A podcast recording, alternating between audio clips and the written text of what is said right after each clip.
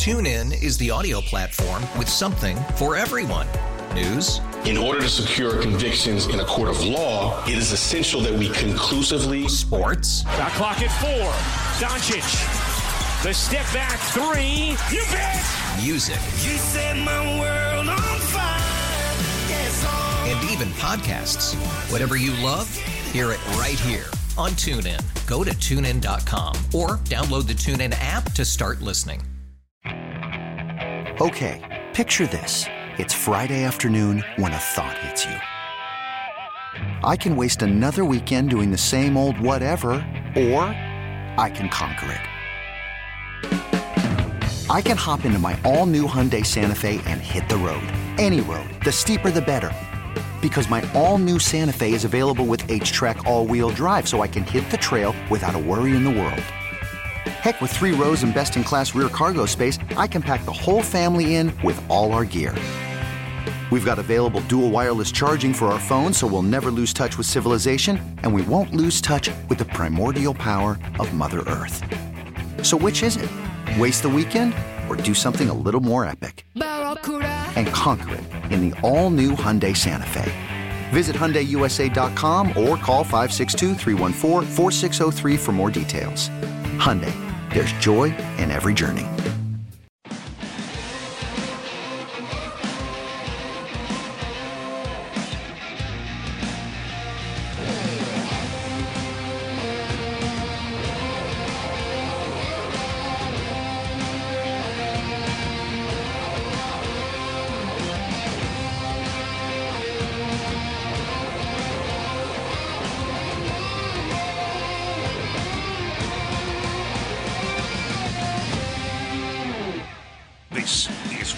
Bills Live, presented by Kaleida Health.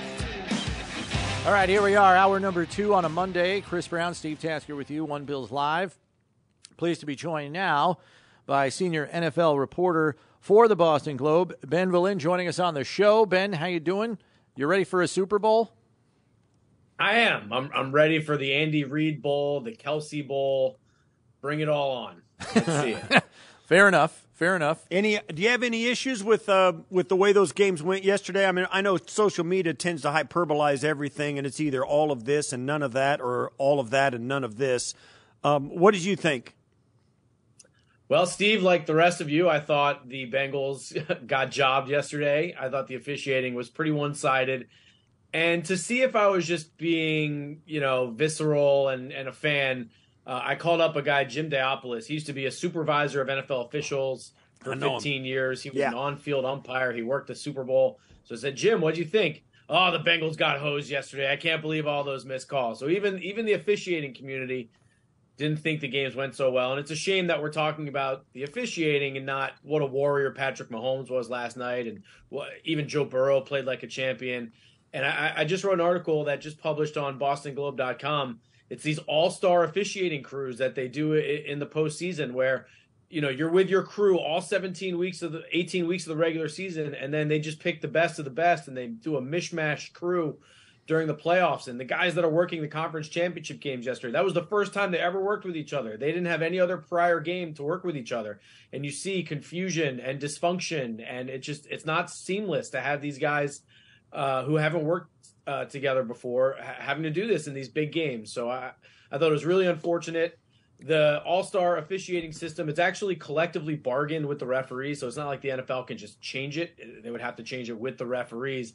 But I just think they've got to come up with something a little bit better because the these mishmash all star crews are, making too many mistakes in, in, in the league's biggest games. I'll say this though, and I've talked to um, guys like Mike Pereira and and Mike Carey back when they were with CBS and, and Fox and all that stuff. Uh, I've spoken with those guys. Also, Gene Steratore as well. Um, one of the things about those the, the finger quotes, the All Star crews, most of the guys on those crews have worked with at least two or three of the other guys on the crews throughout different years. So it's not like they're strangers showing up. But you're right. As a as a crew, they haven't worked together. But with individuals and line of communication, being friendly enough and being familiarized with those guys, usually that's the case. And I, and I get it. Uh, you could make it crew wide how the game, you know, how the the officials are evaluated instead of individually. But I've heard as well that has a ripple effect with the evaluation process that the that the officials don't like because of the way that comes. You know what I mean? If you get a weak link in your crew, all of a sudden the crew starts to be dysfunctional because they're trying to cover for one guy who's not doing it the way you know what I mean. So no doubt, yeah. So it's a it's a slippery slope, but I get your point. And, and not to get too hung up on this, Steve. You're right. In uh, the NFC game, John Hussey, the referee, I believe he had three other guys from his crew working with him, so at least there was some familiarity there. The AFC game, Ron Torbert, there were eight officials, including the replay guy, coming from seven different crews last night. So everyone is from a different crew. They maybe have worked with each other in the past, but that was really just a mishmash collection of officials. And this was strange, something I found too. There was so Ron Torbert was the nighttime official and John Hussey was the daytime official. There was a member of Torbert's crew working, but in the NFC game for Hussey, they didn't even put him on Torbert's crew. And I'd love to know how they came up with that. So, you know, one solution I, I saw too might be you have all the right now they they're very inclusive. They had, I believe, uh, 12 different crews officiating these 12 different games so far. And instead, they should just have all the best crews work the wild card games, then those best crews work the divisional games, then those best crews work the conference championships. So at least if you have an, an all star crew, you, you're getting three or four games into the playoffs. And you don't have a situation where these guys, this was their first time working together in this game yesterday in the conference championship. So I just, and again, the NFL can't just snap their fingers and change it. They need to collectively bargain it. So it's a, it's a whole big issue right now. But I do think it, it bears uh, monitoring, and they need to make some sort of fix to it. I know you also had a column on your analysis of the performances by the, the respective teams in the two games yesterday, and you know we saw injuries kind of add up, uh, you know, to an outcome that was just insurmountable for the 49ers. Um, the Chiefs, though, had almost the same number of injuries, granted not at the most important position two times over, but Juju Smith Schuster goes out. Mecole Hardman goes out. Uh, I think there was another injury. They lost somebody. And Mahomes just keeps on being Mahomes with a bad leg to boot. Because um, we saw he wasn't driving the ball as he normally does, and yet still he's making plays and firing passes through cracks in the secondary. Um, I don't know if you could make a bigger statement about having MVP status than Mahomes did yesterday with what he was able to muster up. Yeah, Mahomes is probably going to win that award this year. The, the votes were already tabulated before the, the playoff started, but he certainly, I think, cemented his MVP status last night. What a warrior performance on that high ankle sprain. A lot of quarterbacks, you know, not only wouldn't be able to move around that well, but – you know, he had to completely change his game. He, he's a guy who loves to get outside the pocket and create. He had to really stay inside the pocket last night. And a lot of quarterbacks can't function when asked to do that.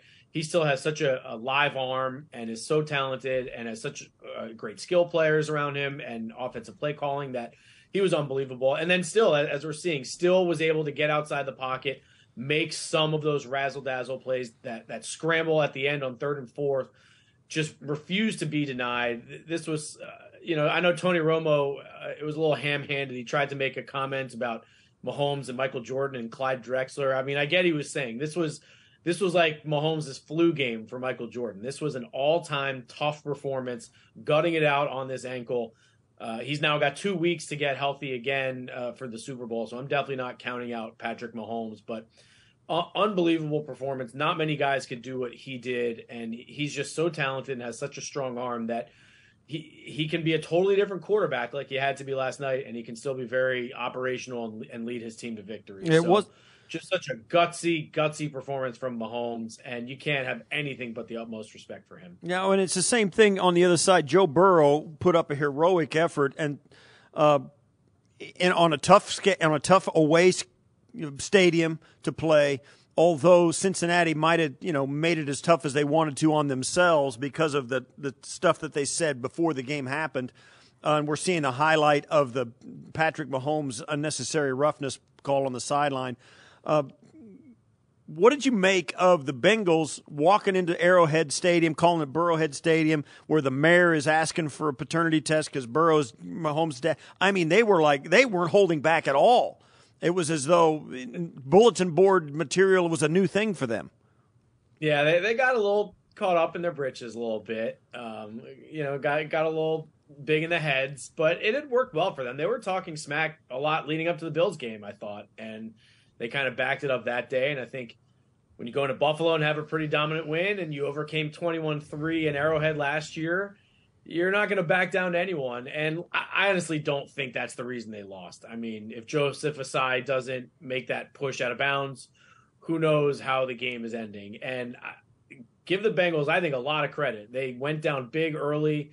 They gained zero yards in the first quarter. Joe Burrow's getting sacked left and right, and they they made some great adjustments on offense.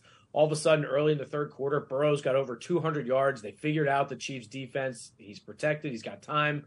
That fourth down pass to Ja'Marr Chase, my goodness, what a risky, just gutsy play by Joe Burrow and the Bengals there. Um, they they were you know this close to to pulling it off again uh, and just you know had a, few too many mistakes down the end. Um, their own self-inflicted mis- mistakes, of course. That interception by Burrow on third and short, they're going to be rethinking that one. Should they have just gone for the first down instead of for the big shot? And then obviously the officiating didn't help them either. But um, no no shame in this loss for the Bengals. They were they played their hearts out. Joe Burrow played like a champion. They're going to be back yeah, they probably regret saying some of the things they did, but that that was what propelled them to to this stage in the first place, is being confident and being able to back it up. And and I honestly don't think that any of that stuff factored too heavily uh, in the loss yesterday. I think you just have to give the Chiefs a lot of credit for pulling it out. And and as competitive as that game was, whoever came out of that game, the task was going to be daunting anyway, going against an Eagles team that might be the only one in football that can say they have a top five offensive line and a top five defensive line in the entire league. And really, that is, at least in my opinion, what has unquestionably separated them from the rest of the league this year, going wire to wire with the best record in football. I mean, I understand the A.J. Brown trade was crucial to their success this year, but I don't know, call me old school. I, I think what they did with their offensive and defensive lines has served that team even more than that trade in particular?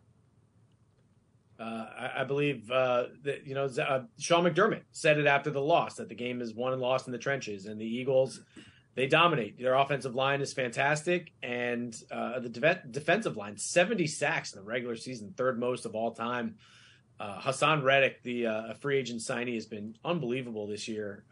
you know, and, and once again on, on Sunday against the Niners, wreaking havoc. So yeah, the Eagles are definitely a very complete team on both sides. Eagles and Chiefs, great X's and O's matchup. Should be a really exciting game. That said, I was um, not overly impressed with the Eagles yesterday. Maybe some of that does have to you have to credit the Niners, who have the number one defense in the NFL, and their defense is outstanding. But the Eagles, it actually took them a little while to kind of pull away, and they did waste a lot of opportunities, and they were very stubborn with the run game. I, I counted it out; they had 42 runs without kneel downs yesterday. Four of them went for 54 yards, so they hit a couple. Then they had 38 runs for like 96 yards, just ramming into a brick wall over and over. Uh, and that's not going to work against the Chiefs. You better come out throwing. You can't run the ball 38 times and, and not be effective at it against the Chiefs and, and beat Patrick Mahomes. So I just, I, you know, the the Eagles punter was shaky. Like, you know, they wasted some some turnovers. It took them a little while. Christian McCaffrey was running through their their secondary for a, a stretch. And then obviously the Niners just ran out of gas because they didn't have a functional quarterback. But to me, I, I, think the Eagles have a few more question marks right now than uh, than the Chiefs do. The Chiefs' offense was just so highly operational, so efficient during the regular season. Mahomes has two weeks to get healthy now. And eh, like I said, eh, the, the Eagles, great win, but it should have been a little bit easier for them yesterday. So I, I, do have some question marks against the Eagles going into that Super Bowl. Well, at this time of year, it's it's only human nature that all the other fans of all 31 or 32, 30 other teams in the NFL look at those games yesterday, the 28 other teams, and they kind of compare their team to where they would be to get to the championship level. The Bills missed it by a game. Uh, did not look good against the Bengals at home. What are your thoughts about the Bills? What steps they need to take? How they got to where they are, and and going forward, what are your thoughts now? And in relation to the games we saw yesterday. Well, first of all, whenever you have Josh Allen, your window's open. So they're going to be a, a, competitive team. They're going to be, I, I think, the uh, favorites in the AFC East you know, for several years now going forward. That said, I, I, do think this was a team that played down to its talent a little bit this year, except when they played New England. They certainly had no problems with uh, the, the, Patriots. But, you know, the, in the playoffs, they struggled against a third string quarterback of the Dolphins and then obviously got manhandled on both sides of the ball at the line of scrimmage against the Bengals. I, I, I see some changes coming defensively. Um, uh, there's some rumblings that it could be with the coaching staff, uh, perhaps with the coordinator. Um, certainly, some of the personnel, the safeties are starting to get older on the wrong side of 30. I, I think the the Bills have some retooling to do on defense a little bit, and then they have to get another weapon um, for Josh Allen to, to go along with Stefon Diggs. I like Dawson Knox, I like uh, Gabriel Davis, but they probably I don't know if those guys are a number two right now. And uh, I thought Brandon Beane's comments rang a little hollow when he said we don't want to suck as bad to be to go get Ja'Marr Chase. Well, I believe they had the pick that eventually turned into Justin Jefferson, and obviously there are a lot of talented receivers uh, that have come out in the second, third round the last several years, and the Bills haven't taken uh, a pick I think higher than fifth round in a long time. So I think they need to go out and get some more weapons for Josh Allen, make it so that he doesn't have to play so much hero ball, and that he doesn't have to rely so heavily on on Stefon Diggs. Obviously, the Bills are going to be there, but I, I think they're definitely behind the Chiefs and the Bengals right now, and that's obviously not where they want to be. And in the division closer to your home, uh, you know, the Patriots have a new OC and Bill O'Brien, a new old OC, I guess you could say. Is the hope there that he can turn Mac Jones into more of what we saw from rookie Mac Jones than year two Mac Jones? No question. I, I think it's just about having um, a more professional uh, uh, unit there. I mean, Matt Patricia and Joe Judge had never done it before, and so I think this was kind of an ownership call. Uh, we've seen some steps from the Krafts this offseason that we haven't seen before as far as announcing they're going to be hiring an offensive coordinator and they said they were going to be examining all asset all facets of the football operation. So it seems like the ownership is getting a little more involved now and and so they brought in Bill O'Brien. He's been a quarterbacks coach and an offensive coordinator you know, we'll see. I, I, don't know. I mean, this is a guy who I think has been a solid coach, but has basically coached to the, his talent level. When he had Tom Brady and Deshaun Watson, he won games and the offense was good. When he had lesser quarterbacks, he didn't have a history of getting the most out of everyone or getting more out of the personnel than what is out there. Um, they had some lean years in Houston too. So we'll see if he's able to fix Mac Jones or if Mac is what he was this second season. I, I tend to think, um, you know, the coaching was an easy scapegoat this year, and that a lot of these problems did stem from Mac Jones and his uh, inability to really progress forward. But there was obviously issues with Mac and the coaching staff. There's no need to move on from Mac now. He's only two years into his rookie contract. So I think they're hoping that with Bill O'Brien, it'll be a little bit of a better mix. And then one thing I'm looking for is just the volatility. This whole season, Mac Jones was we saw him screaming at his coaches and going nuts on the field and showing up Matt Patricia, and now he's being coached by Bill O'Brien, who has a well-known temper and has, certainly has gotten into it with many people before as well. So that will be an interesting dynamic. How do Mac Jones and Bill O'Brien coexist together? What do you think are some of the other issues? Obviously, if your quarterback and your offensive coordinator aren't getting along or don't see eye to eye on it, that's one thing. What about the talent level of and you know they drafted Cole Strange in the first round last year. Um, what are some of the other issues that may face the Patriots that they have to overcome outside of Mac Jones and whoever's getting the most out of him? Yeah, I think it's definitely a chicken and an egg situation. Of um, did Mac Jones are the struggles on Mac Jones, or because they don't have enough talent around him? And I thought they had decent talent, but definitely not a true number one. No one to the level of Stefon Diggs you know, DeVante Parker made some plays, but was in and out of the lineup. Hunter Henry, Jonnu Smith are nice tight ends, but neither of them are, you know, elite like Travis Kelce or anything of that nature. Uh, they don't have many receivers that can win one on one at the line of scrimmage. Jakobi Meyers, a nice possession receiver, doesn't really put fear into any defense. So they just need elite talent. And that's why I was so disappointed that they picked a guard in the first round last year. They needed a game changer at receiver, and guard is about the least game changing position on the field, and it worked out that way. They just they didn't have the elite talent, and you know you see it like with teams like Miami. I don't think Tua Tagovailoa is necessarily an elite quarterback either, but you put Jaylen Waddle and Tyreek Hill around him, and the offense is much better. I think Mac Jones is a guy. He needs everything perfect around him. He needs great offensive uh, line protection and really top notch uh, talent uh, around him, and then great coaching as well. And then I think the Patriots can be successful. Um, so this will be a big third year for Mac. And I, I think the Patriots this offseason need to find a way to get at least one or two more improvements uh, at wide receiver and tight end around him. All right, last one for me, Ben. Handicap the Lamar Jackson situation for me in terms of whether he is back in Baltimore or if he lands somewhere else. And then part two of that is what are the likelihood of the Jets jumping into the sweepstakes if things don't work out in Baltimore? Great question. My, my only guarantee is that we're going to hear a lot about this over the next six months. It's just going to dominate the offseason. My gut says the Ravens give Lamar Jackson the exclusive franchise tag, which completely takes him off the market. He can't talk to any other teams. Um, the non-exclusive tag is cheaper, but you only get two first-round picks in return. If Deshaun Watson is going for three, I think the Ravens would be nuts to lose Lamar Jackson for only two first-round picks. So I think they give him the exclusive tag. It's worth $45 million this year. And I think they have every intention to keep him. So my prediction is they do not want to trade him. They, they want to keep Lamar Jackson. They want to work toward a deal. And frankly, I wouldn't be surprised to see Lamar Jackson not sign his franchise tag and kind of hold out. It's not really a holdout since you're not signing the contract, but hold out of camp and make a deal, a, a big deal out of it because he certainly doesn't want to get hurt. And he's got a lot at risk still. So I think it's just going to be long and drawn out. And I would not be surprised to see it last into training camp and potentially get right up against the deadline to, to the start of the regular season. All right. So quickly, did you see the Greg Roman departure, whether it was mutual or otherwise, as an olive branch to Lamar Jackson, or telling him, "Hey, we're going to change some things so you can be better"? What, how did you view that? Did you think there was any ulterior motive in that as it pertained to Lamar?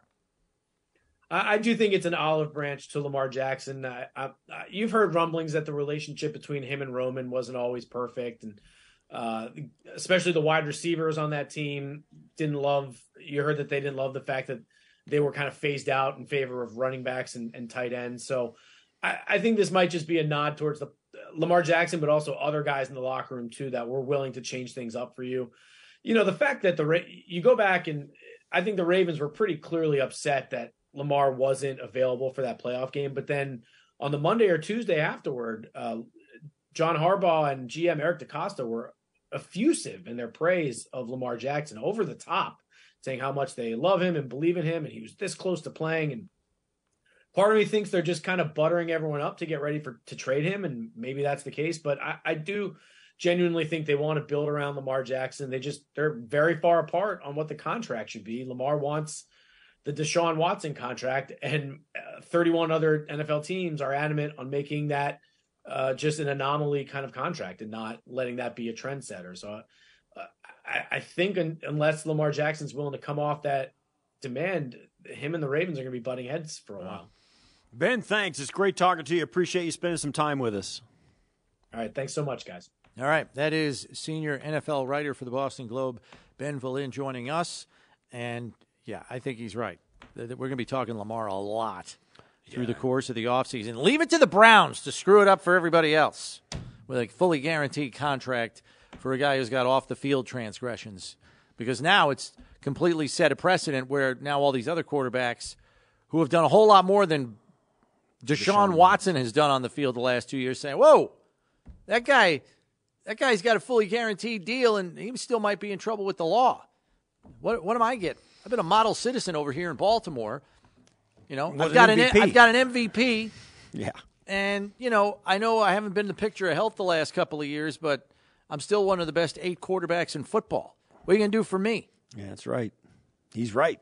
He's, I mean, he's got a leg got to a stand point. on. He's got a point. But I'll say this too: the club. There's a lot of people out there that say Baltimore hasn't done given him enough weapons. They haven't. Let me tell you something. That's good football coaches give your players what they need to do their best work with the skill set they have. And that's what Baltimore did. Uh, you, you, can say, well, they didn't draft a first round wide receiver. No, they didn't. In fact, it's hard to even get free agent wide receivers to sign in Baltimore because they know the th- passing game. I'm going to be blocking a lot. Is yeah, they're run blocking, and nobody wants to play in that offense as a wide receiver. They got Sammy Watkins on, who's on his what fifth team fourth team, uh, who's a great talent. He doesn't block though. But yes, I mean they're they're nothing. they're having a hard time finding a guy. Now they could draft one, yeah, okay, but Well, they did with Rashod Bateman. uh, what did he get hurt run blocking? he got hurt. So anyway, it is the Baltimore Ravens built their entire franchise around Lamar Jackson, As well Don't- as the scheme. Don't yeah, the scheme particular. Don't I mean I don't I don't want to I don't really have any time to listen to people who say they aren't doing enough. They've done more than any. I, they would have done as much as any other team in the league to give a quarterback what he needs to with his skill set to succeed. Now, if he wants to start expanding and start doing other stuff, he's got to show proficiency at it. Yeah. I, I, I just get the sense with the departure of Roman, much to what Ben was saying, there are guys in that locker room that are tired of this scheme and think they can only go so far with it. Exactly. And I think Lamar. I agree with him. And I think Lamar, right or wrong, believes he could be a more proficient passer in a more advanced passing attack than the one he's been stuck in since he came into the league. Now, he might not be right about that. He may But be. He may be right. He may be. More, it, it's not asking a lot. No. And the bar is low for him to be a better passer in another scheme. How hard is it to ha- have another scheme that where Lamar Jackson could be a successful thrower and then have the same running attack? It's clearly not a big ask because they wouldn't have made the change if they didn't think it was possible. So they're going to at least entertain it in an effort to keep him under contract. We will bend to your demands so you stay here and don't go elsewhere. That's really what the Ravens are doing by saying goodbye to Greg Roman. So we'll have to see how it all pans out if, in fact, he is still there. Uh, it- is it is one of the biggest offseason storylines that there will be in the league this year. We have to take a break here. When we come back, more on that subject matter and a little NFL true false. Haven't done that in a while. That's coming your way next here on One Bills Live, presented by Kaleida Health. It's Buffalo Bills Radio. TuneIn is the audio platform with something for everyone. News, In order to secure convictions in a court of law, it is essential that we conclusively sports, Shot clock at four. Doncic. The step back three. You bet. music, You set my world on fire. Yes, and even podcasts. Whatever you love, hear it right here on TuneIn. Go to tunein.com or download the TuneIn app to start listening. You could spend the weekend doing the same old whatever, or you could conquer the weekend in the all-new Hyundai Santa Fe. Visit HyundaiUSA.com for more details. Hyundai, there's joy in every journey. Odyssey celebrates the class of 2024, brought to you by T Mobile. You can count on T Mobile to help you stay connected on America's largest 5G network.